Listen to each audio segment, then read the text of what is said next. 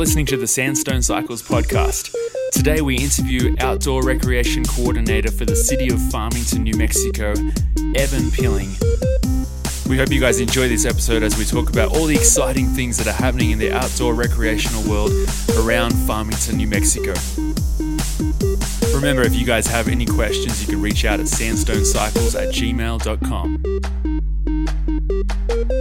Ready to send it? Well, welcome to today's show. My name is Jeremiah Hollis and I'm joined by my co-host, Chris Martinez. On today's show, our guest is Evan Pilling.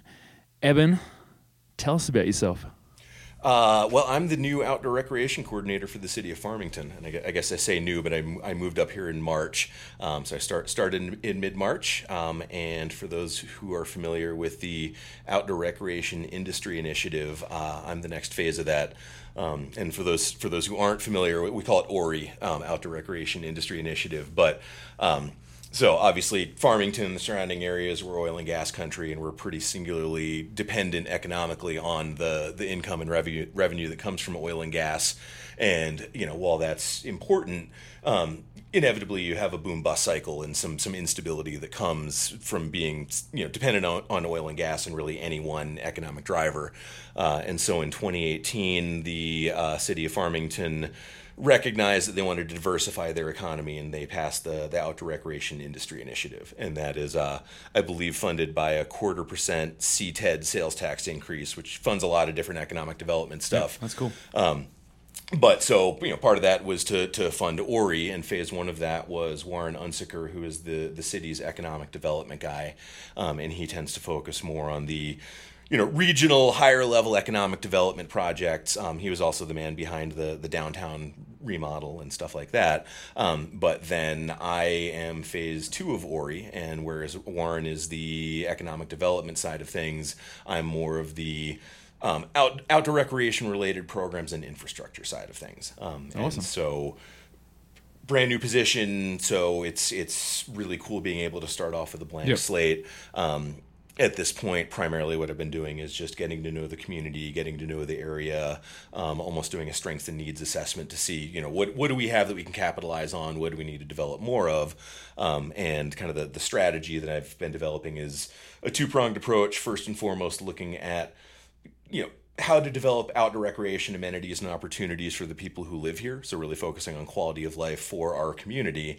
But then also when you look at it from an economic development perspective, how can we develop ourselves as an outdoor recreation destination so that people come here and spend money and invest in our local economy? Yeah. Yeah. 'Cause we do, you know, we're amazingly situated in the Four Corners area. We have a huge diversity of you know, landscape. We've got rivers, we've got trails, we've got pinyon juniper mesas. You know, we have a lot of potential here. It just is not fully realized yet. And so, you know, across user groups, I've been trying to look at, you know, well, number one, engage with, you know, with the members and the leadership of those user groups, but also just kind of look at what can be done to enhance, you know, mountain biking opportunities, general cycling opportunities, paddling opportunities, off-roading opportunities, you know, anything that falls within our outdoor recreation umbrella. Yeah. And so, and on that, yeah, because I mean, I was going to ask, like, you're not just the Farmington mountain bike guy. No. Tell us a little bit about your background then. You know, what were you doing before this and where'd you come from? Yeah. So I moved up here from Tucson. I lived in Tucson, Arizona for 14 years, I want to say. And for the last 7 years, I worked as a trails professional, essentially. I was the executive director of a small mountain biking nonprofit. And then pretty much COVID resulted in me shifting away from that because, you know, COVID was rough for a lot of nonprofits. And yeah. I saw the writing on the wall and suggested that they terminate my contract. And from there, I essentially went freelance. I mean, I worked for different entities, but I worked as a professional trail designer and trail builder. So I worked for a company called Flagline Trails, and we did everything from, you know, major reroutes on the Arizona National Scenic Trail to we built 3 bike parks in the Cottonwood and Flagstaff area in Arizona. I worked with American Conservation Experience on behalf of the Coronado National Forest. Spent 2 years reopening backcountry trails on Mount Graham outside of Safford, Arizona. I was also a major contributor to the Santa Catalina's Trails Plan in Tucson. And then I also worked as a trail specialist for Pima County NRPR. So I helped oversee about 400 miles of trail in the Tucson area. Wow. And did a lot of volunteer coordination, a lot of construction, just taking care of trails in the, the Sonoran Desert. So I bring that background to what I do now. Outdoor recreation isn't exclusively focused on trails, but they're a major driver of it. I personally am a mountain biker. I've been mountain biking for 20 years. I also have a dual sport moto that I'm a very mediocre rider of. My primary recreation method is mountain biking. But again, I think that, we need to have that broad umbrella, and we need to embrace all of the different user groups.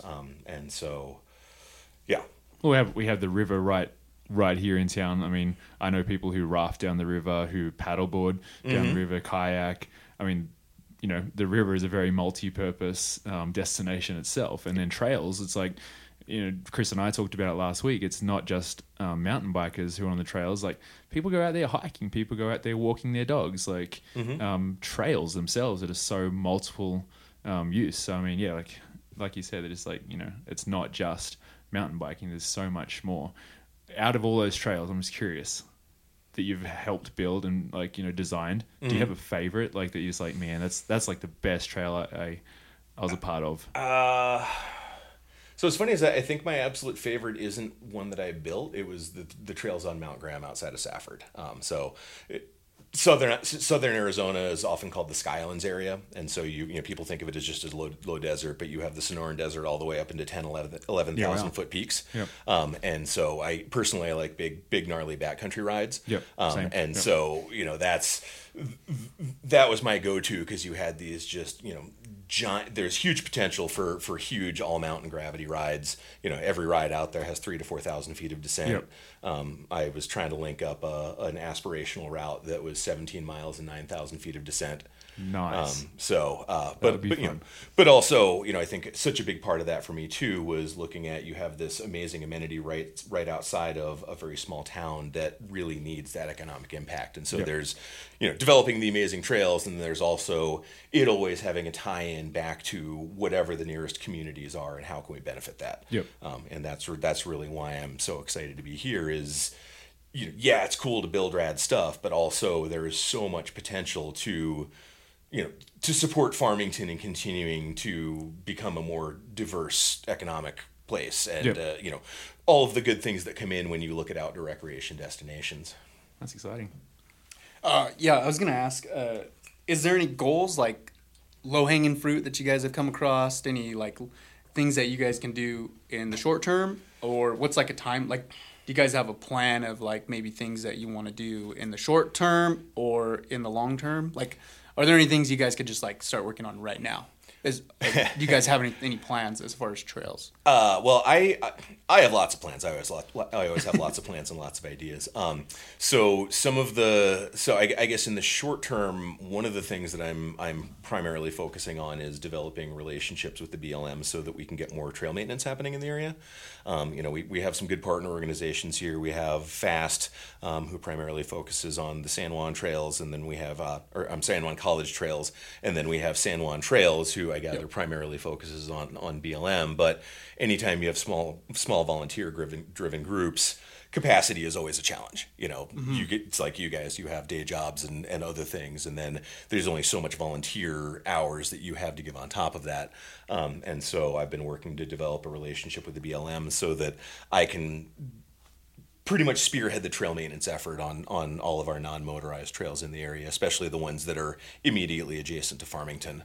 And then I think that there's an opportunity to expand that volunteer machine out to focus on other, the riverfront trails in Farmington and even the nature center. And I think that, we have such a huge untapped volunteer resource here in our community, and people want to get involved, but it's not reasonable to expect them just to show up and do all the back end coordination on their own. And so, I have the time to do all that planning and implementation, and then I just create opportunities for people to come up. And so that's, that's kind of the first low hanging fruit. We did our first National Trails Day event in early June, and had 8 folks come out to do brushing on the Road Apple Rally course, and want to get more of that going. I'm already looking at grant funding to get more tools available, because that's one of the things I'm realizing is we just don't have a lot of the tools that we need to do trail maintenance.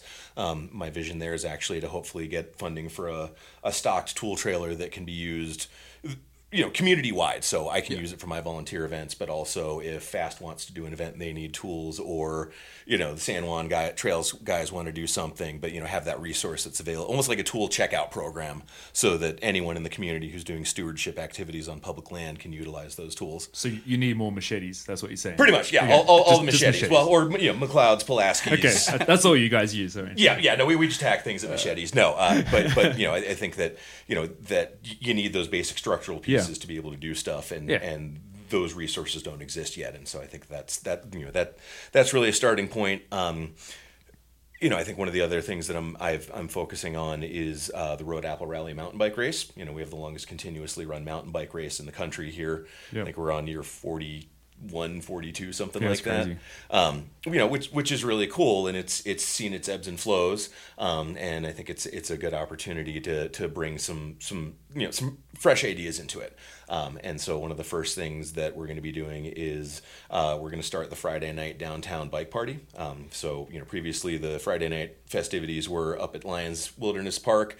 We're moving everything downtown. We're going to have a bike and gear swap. We're going to have a beer garden down there. We're going to have we're going to have a crit around the Civic Center, and then we're also going to have a junk bike and cruiser crit around the Civic Center.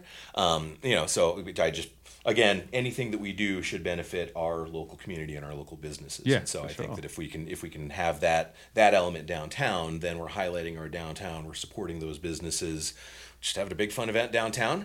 And then, you know, the Road Apple Rally, we're just going to have a big, fat, fun bike race. And then if all goes as planned Saturday night, we're going to have a bike movie at the Tota as well. So trying to build that out into a weekend of events so that people don't just come and do the race, but they come hang out for the weekend. Yep.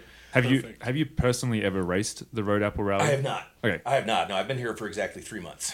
So, I was wondering. I mean, you know, like people do travel for it. We've had a lot of people travel into town before. No, ironic. So I've done a good amount of racing. Ironically, I realized a long time ago that I have a lot more fun supporting races than I do racing. Fair enough. So, you know, I ran the beer garden at the 24 Hours in the Old Pueblo for 8 years. Nice. You know, I rolled out a mountain bike race called the Mackenzie Frenzy in Tucson that was on a cross-country trail system that we built. So I've been adjacent to a lot of races, but I have a lot more fun doing the back end stuff than being out on the course.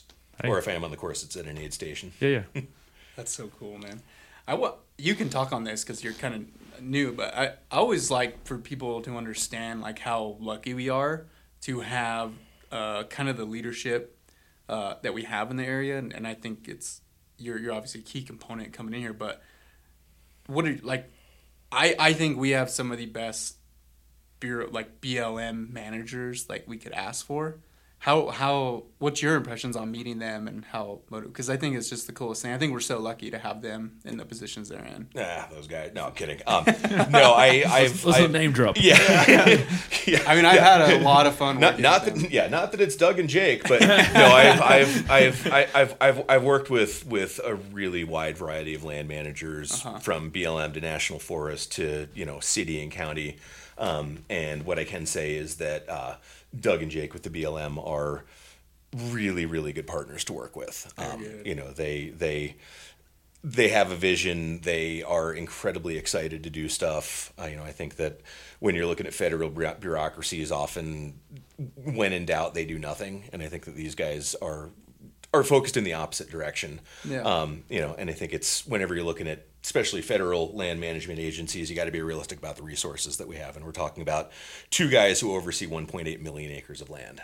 You know, their territory extends all the way up to the Colorado state line and all the way down to Gallup. Wow. And so that's huge.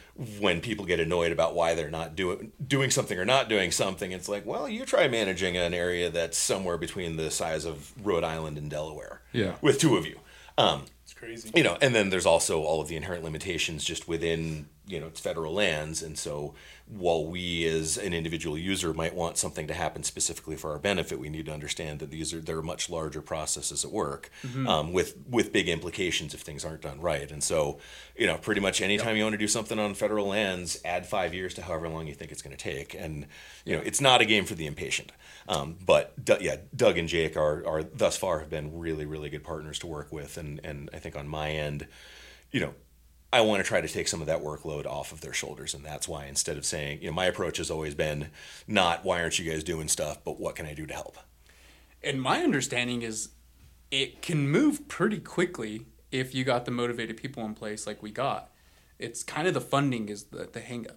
But as far as like if you can get your own people to do the EA and environmental assessment and all the stuff and get that, like, it's not too hard to get things rolling in that direction, but it's getting the funding and the assessments and hiring a contractor to do all that. Is that kind of it still takes time. Yeah, but. I mean, you know, there's funding, which is obviously a concern. Yep. You know, I mean, especially when you're building trails, it's not cheap. You know, the average going rate for machine built trail is, you know, starts at $2.75 a linear foot. So I was gonna say multiply that by 5,200 feet in a mile. Would that be like close to $800 a day? Or maybe more. I don't know. It's probably not more day rate. It's like, you know, like a mile rate nearly. Well, yeah, because I'm just thinking like there's got to be charging for equipment. Well, yeah, like for example, if I was out in our East Glade Trails area building trail with a mini excavator, it would be, you know, me and a mini ex and a 3 to 4 person hand finishing crew. Yep. So operator, machine, crew. But, you know, that linear foot's going to change depending on the terrain you're building in. You know, up there I might be cutting in 500 feet a day. There are other areas where I might be building 50 feet a day. Yeah. So your productivity rate is going to change depending on the cross slope, the soil types, the terrain, the amount of rock. Are you building rock structures? You know, I mean, there was a spot down in Arizona on the Highline Trail where it took me 2 days just to get the machine into the work site. Wow. Yeah. And I was building temporary rock structures and obliterating them behind them, and I threw the track 6 times. And so, you know, the farther out you get, you know, and then you're hauling in 10 gallons of diesel a day. So it's, you know, it depends. It's crazy. But yeah, so, you know, and you know, the building is almost the easy part. It's all of the planning, and when you're planning it, you want to do it right. Anybody who says, "Oh, I did one pass and it's good," is not a competent trail designer. You know, I know there's a lot of user-built trail around here, and some of it's really good, some of it's not. And, you know, I think it's really important for us to, you know, if we want to continue to become a mountain bike destination, we need to stop any and all unsanctioned trail building, because that does nothing but hamper the development of the good stuff. I love that. Yeah. Yep, often what I find is that, you know, like, there's some amazing user-built trail out there, but often user-built trail is based on what's easy as opposed to what's good. Well, I think the problem is that it erodes like that. Yeah. Yeah, and it's then not sustainable, like, it's fall line. You're also, you never know if you could be interfering with, like, wildlife, nesting, cultural elk herds. Like, you never really know that, but what I've seen is, like, man, if people don't ride those, like, they're basically like ridden in on like a fat bike or a motorcycle or something. Yep. And so there's not really any benching. There's not really any water erosion, bar ditches or anything like that. And so, like, one rainstorm and it just, like, is just gone. Mm-hmm. You know, it just basically destroys that whole trail. And so that's the importance of actually going out, building them, getting your angle for your climbs and stuff right, and figuring out where the water does flow, and then doing, like, the environmental assessments to know if there is eagles or whatever in the area.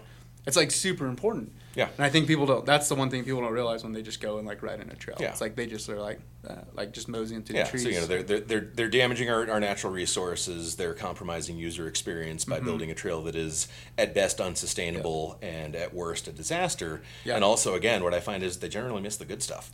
And then the hang up, that's the big one. You know, and then even if that trail is adopted, we're stuck with a mediocre trail instead of something that's rad. Could have been great. Yeah.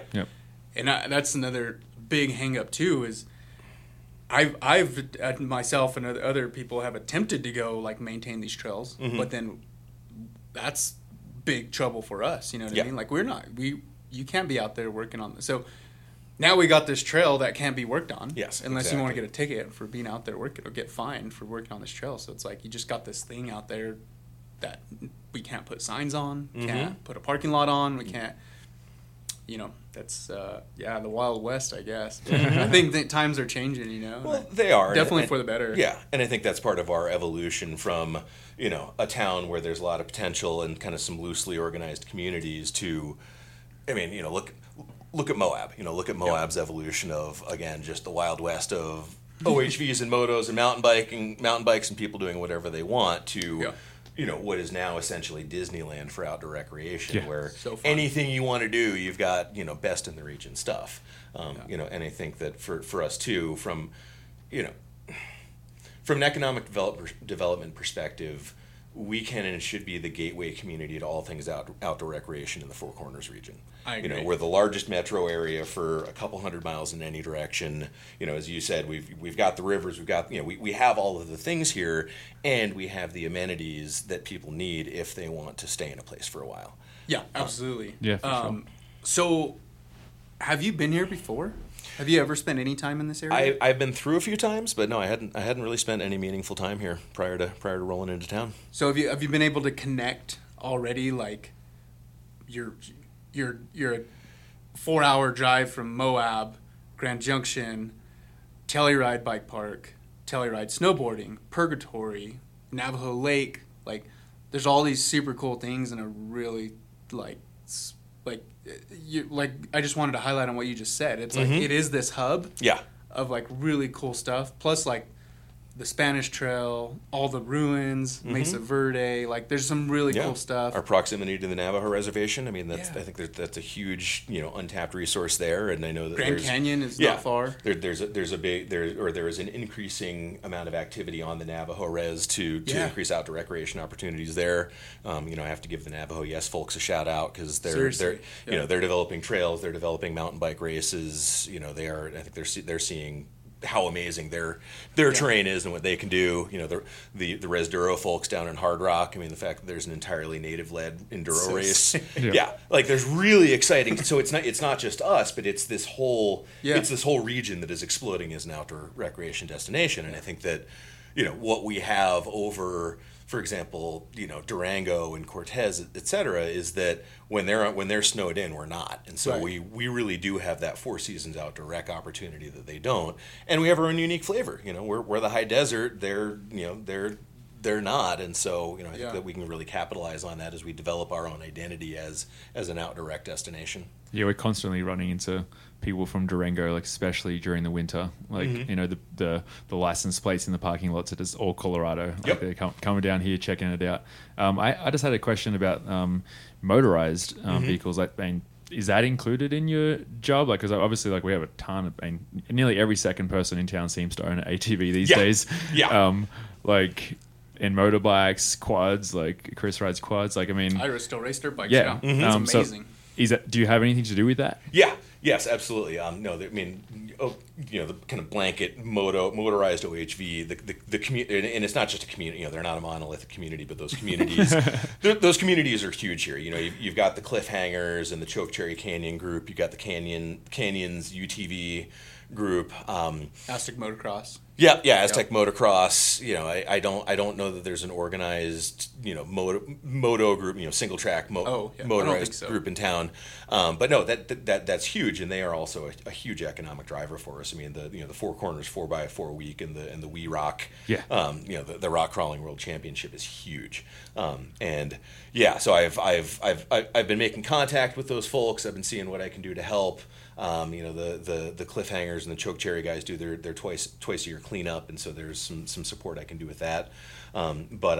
You know, I think that's a matter too of I don't need to interject myself into things that are already working well, and you know, there's an element there of figuring out, you know, what are the unmet needs that I can support without getting in anyone's way. And one of the things that I'm realizing is across the board, we're really lacking in publicly available information about our outdoor recreation resources.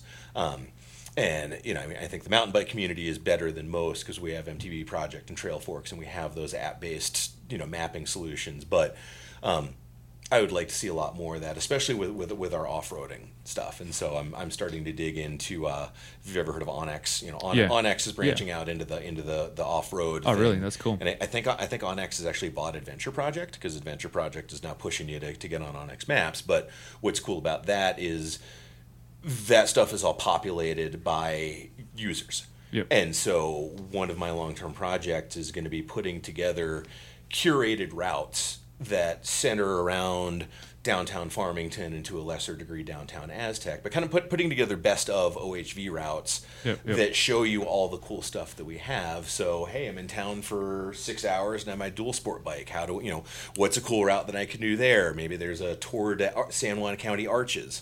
Mm-hmm. I also think that a huge underutilized opportunity that we have is with the overlanding community.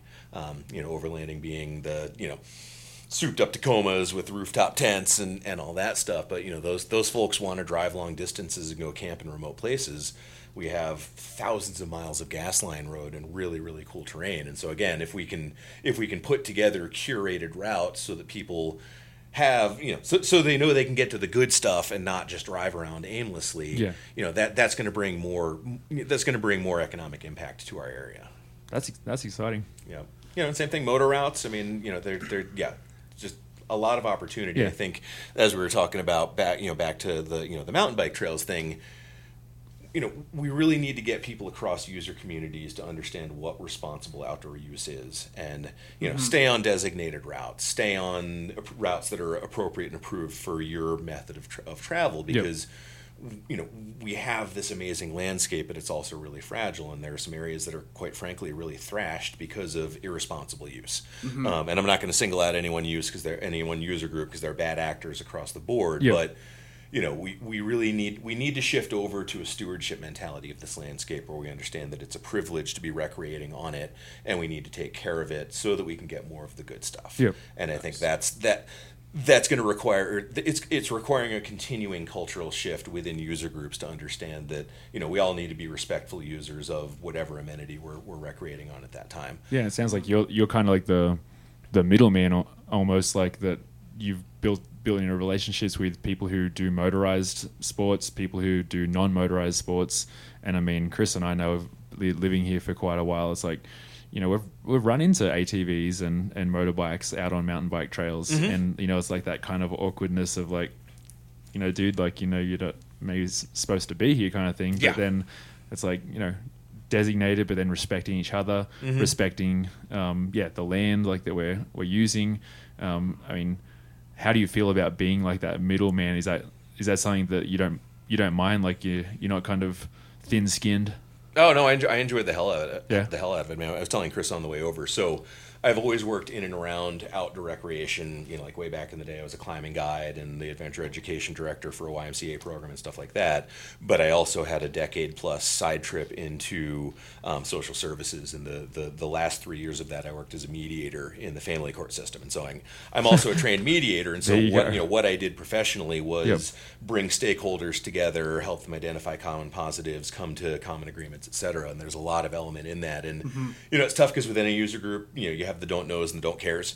So you have the folks who genuinely don't know, and those are the folks who you can educate. Yeah, like one of the things I've I'm just looking at all sorts of different outreach mechanisms, and I think a good starting point is, at their initial point of engagement, educating them. So, Chris, you own a bike shop. Yes. Can we get you information so that every time somebody buys a new mountain bike, you're like, hey, thanks, have a blast, and here's all the trail etiquette information about where you can and can't go. You just bought an e-bike, sweet. Let's educate you about responsible e-bike use. Going into a UTV dealership, the fun center or whatever, I was talking to some of the staff there about, hey, what kind of information do you guys provide so that when somebody just bought their $40,000 new toy, are you also providing them with responsible use information?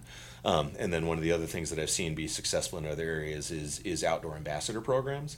In Tucson, we had a trail ambassador program that we started through SDMB, and that was mountain bikers who we would give them a first aid kit and a little bit of training, and their job was just to be out on the trails and say hi and make sure folks knew how to be responsible users. Moab has a very robust trail user program. I had a great conversation with their OHV ambassador who 5 days a week goes out to their popular OHV trailheads, and the focus is on responsible use, but also he's providing route information. He's just kind of engaging with the public, but there's always that element of, hey, you know, let me educate you how to be a responsible user. And I think that is always most effective when it is coming from within that user group. Super. So, you know, it's not like a cop sitting there saying don't. It's, you know, somebody who is already established within that community and understands the unique culture of that community, educating themselves, you know, educating that community, but without expecting folks to self-police. Because I think there's also be like, you guys need to, you know, tell your people to stop it, and be like, no, I mean, ultimately it's education. Yeah. So. Yeah. I think that's what's going to get people to come back, because, you know, I've ran into people plenty of times going the wrong way on a single track trail that's, you know, designated route and stuff. And, you know, there's two options. You could be super rude and just be like, hey, jerk, you know, get off the trail. I can, you know, go the right way. Yep. Or it's like, you know, hey, from this area, like, do you need some help, kind of thing. Mm-hmm. And I've ran into people who have literally stopped me before and asked, like, you know, hey, is this a one-way, or I'm trying to look for this trail, and they show me like their mountain bike project app or something like that. And, you know, those ambassadors, that sounds exciting, like that somebody who's literally out there trying to build relationships, but also like steward everything that we've got well. Mm-hmm.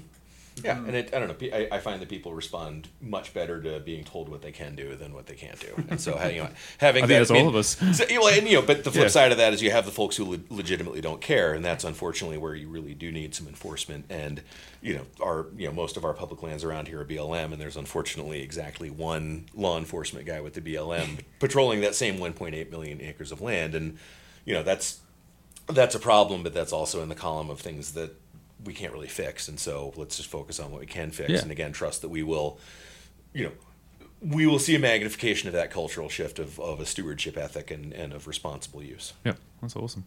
I'm excited to see like signage. Yeah, at intersections, because I think that's when you go to Moab and stuff, it's really hard to get lost, because it's like at every intersection there's a this is that and there's this paint goes and stuff way. On the rocks, and there's paint. And I think that's just a huge asset to the trails. And what Jeremiah was saying is like, have a good experience. Like, they're going to come back if they're like didn't have to stop and open their phone, or if they went backwards, or if they just completely got lost, just straightforward, hit their route. That's going to take some time, but it's going to be great whenever, because we're so used to it. We don't know. I know. We don't get lost. We know where we're at. It's like, man, but cool. You guys already live here. You already drank the Kool-Aid. So we don't see it, you know. Yeah. We don't recognize it. But someone who's never been here before, it's got to be a disaster. Like, riding down Kinzie's and you just see there's one goes that way, there's one goes that way. Like, oh, yeah. I don't know. Maybe especially when we have these really high density trail systems.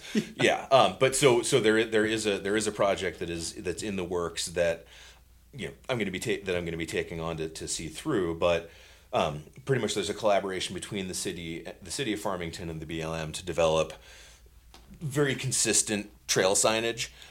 So, you know, there would be no notation telling you whose land you're on. So maybe, you know, there would be the BLM logo and crest on the BLM trails, and then the city of Farmington, our logo on Farmington land. But the actual maps will be consistent regardless. So stylistically, no matter what trail you're on in the area, you're going to have consistent wayfinding signage. I love that. And so a lot of I'm actually going to be meeting with the city GIS staff in 2 weeks to continue that project going, and then same thing. River Reach Foundation got funding for river map signage as well, and that's going to be set up so that it's consistent with signage all the way up into Durango. So, you know, signage along the San Juan River from Navajo Lake down, and then the Animas River from actually Silverton down is going to have stylistically consistent signage all the way down. Wow, like on the banks of the river, or how's that work? At the put-ins, takeouts. Oh, yeah, yep. Yeah, yep. Yeah. And then I'm looking at different digital assets for that as well, because, you know, there are folks who want to see a sign, and then there are those of us who, you know, get real nerdy with our smartphones and QR codes and all that jazz. Yeah. Well, and I mean, that's a huge, you know, that I mean. That's a huge opportunity that hasn't existed before, to have all of these live mapping options. Yeah. Same thing with Onyx, you know, where we can have all of those curated routes that people can track in real time as they're waypoints and all that. Yeah. You know, even with Road Apple Rally, I've been pulling all the GIS data in and creating geo-referenced PDFs so that anybody who's on the course will have an Avenza-friendly PDF on their phone that they can access at any time. That's awesome. Yeah. So a couple of projects that come to mind that I've, you know, heard wind of, and see if you have any more information, is we've already kind of touched on before we started recording the Juniper Bike Park, and then last year, was it last year, they had the San Juan College bike, I guess maybe pump track or something, some type of, you know, professionally built grant was passed. Can you speak on either of those or both? Yeah, so I can speak more authoritatively on Juniper Basin Bike Park. So for those who aren't familiar with it, if you go on the City of Farmington website, you can see some of the planning documents. You can just Google Juniper Basin Bike Park.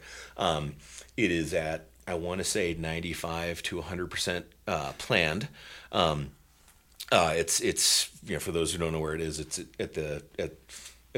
right next to the intersection of Hood Mesa Road and Foothills Boulevard. Is it a boulevard? You're right. So it's going to be a comprehensive bike park. The phase one is going to involve development of the trailhead and some very family friendly biking amenities. There's going to be a bicycle playground for the little kids. There's going to be some family friendly skills trails, pump track, stuff like that. That I want to say maybe mid-2024. You really don't want to put out a specific timeline until you have all the funding lined up. I want to say that we have close to $1.5 million lined up for it, and that's a combination of New Mexico Trails Plus grant money, Land and Water Conservation Fund money. So yeah, there's a good chunk of the funding there. Phase two is going to involve some gravity trails, which is awesome because I think that's we have a lot of cross country trail here. We really don't have much gravity trail here, and so that's something that's very much needed. And so phase two is going to involve gravity trails. There's also going to be a relatively accessible hand cycle friendly perimeter trail around the outside of it. Cool. The City of Farmington has a strong emphasis on accessibility for all of our resources. So that's Juniper Basin Bike Park. How big? Like, are we talking how many acres? I want to say the site is 80 or 90 acres. That's fairly big. It's a chunk of land. So it's not it's not just like a jump park with some skills features kind of thing. No. I'd have to. I apologize that in this moment I can't remember what the mileage of trails is going to be, but it'll be somewhere where you can ride all day if you want to do it. Yep. And then with the San Juan College stuff, definitely if you want specifics, reach out to FAST. That's Farmington Area Single Track, because they're the partner who's working with the college on that. But my understanding is they have funding lined up to do a Velo Solutions designed and constructed asphalt pump track at their bike park.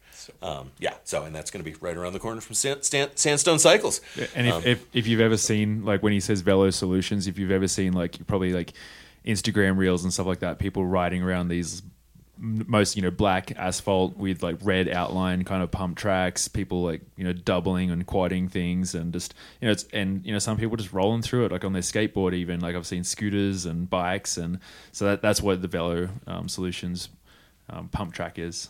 The kind of the buzzwords are all wheels, all abilities, and the other beauty of asphalt pump tracks is that they are significantly more expensive to build, but once they're built, they are almost entirely maintenance free. I mean, everything requires maintenance, but if you think about a dirt pump track, you gotta get out there every week and water it and rake it, and you're constantly rebuilding stuff.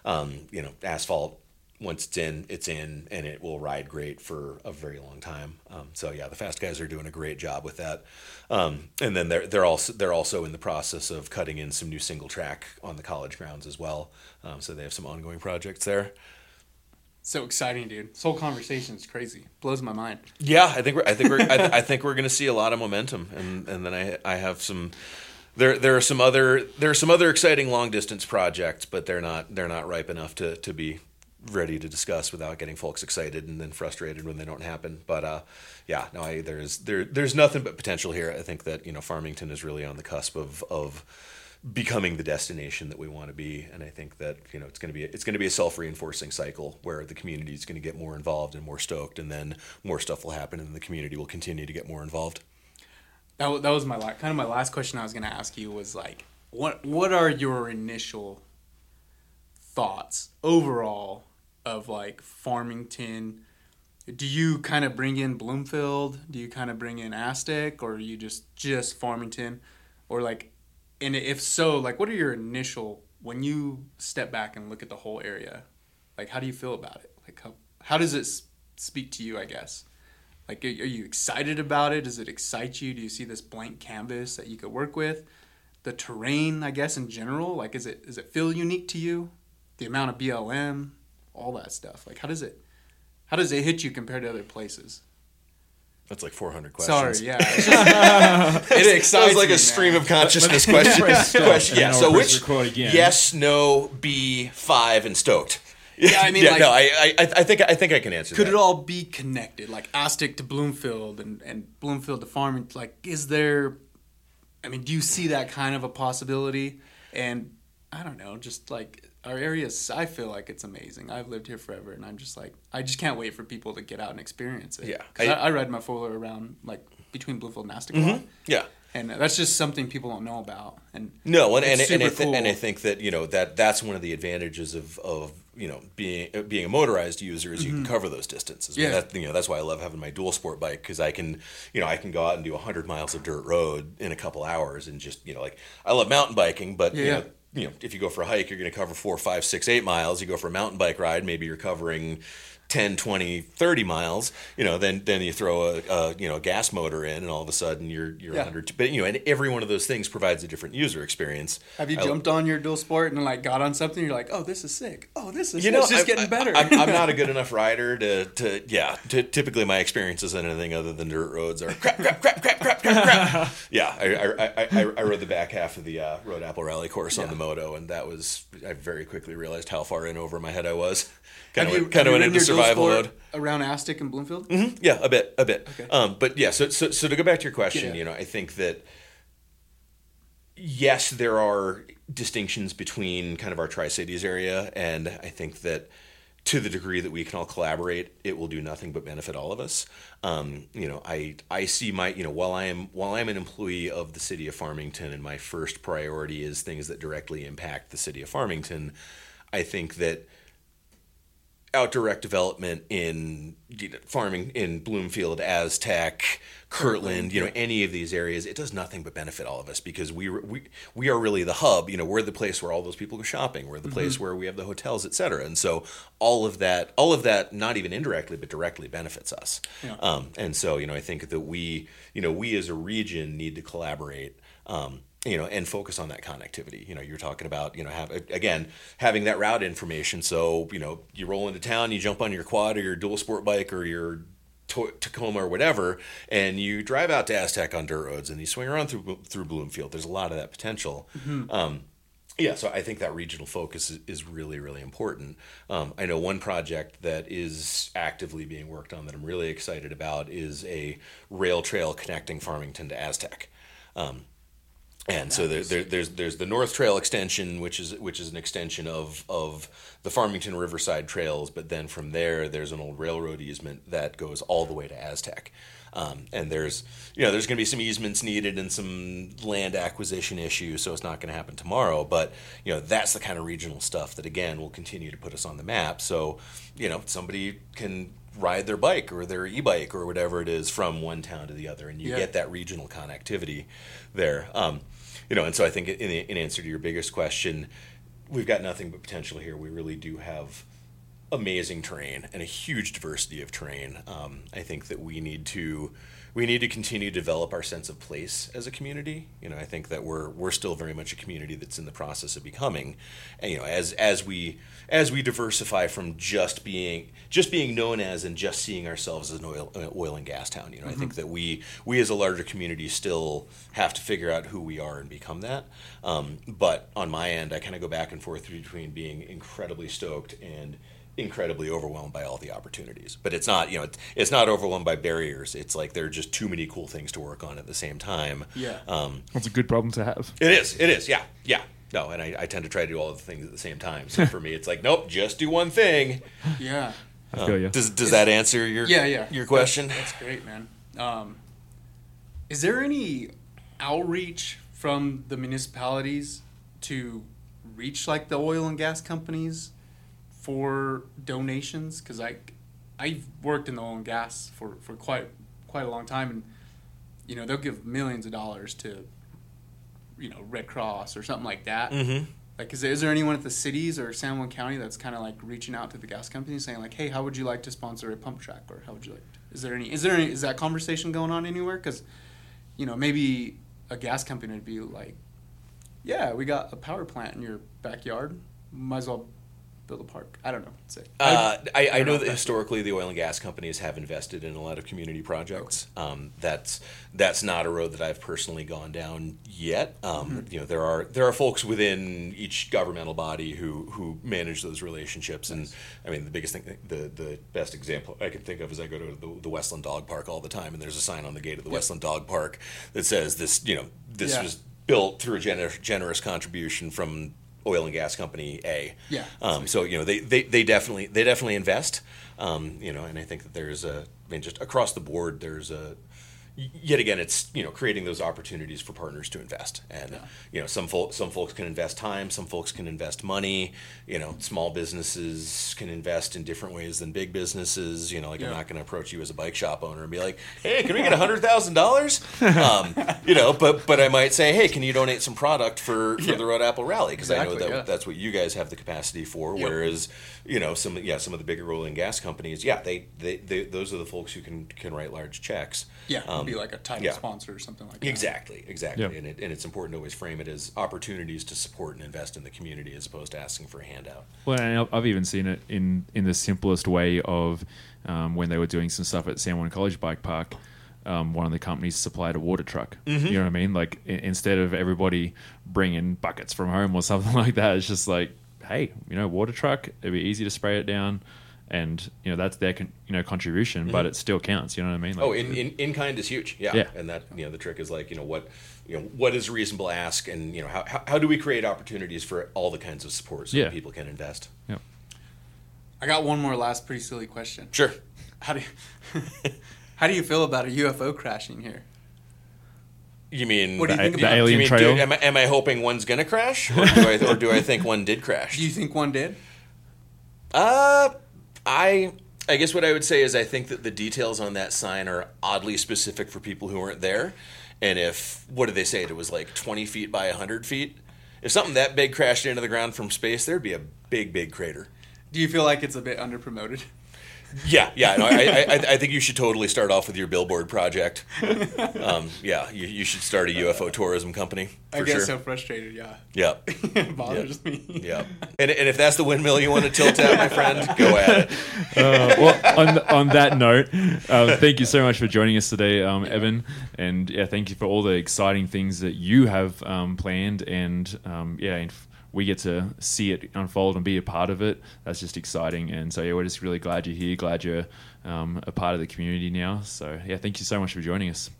As we get closer to the Road Apple, we'd love to have you back on. Please, for sure. Give updates. We'll do a Road Apple update when it gets closer. Yeah, please. And if anyone out there in the community wants to get updates about volunteer opportunities, events, the Road Apple, etc., the best thing you can do is jump on social media and look up ORI, Outdoor Recreation Industry Initiative, on Facebook and Instagram.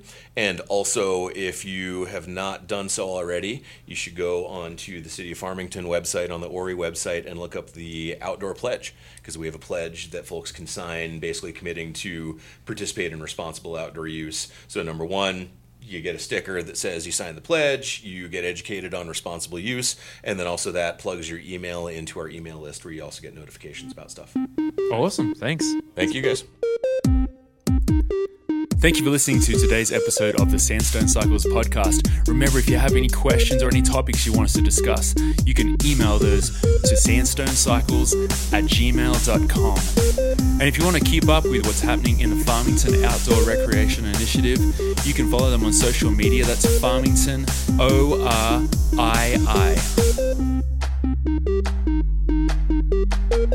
Ready to send it?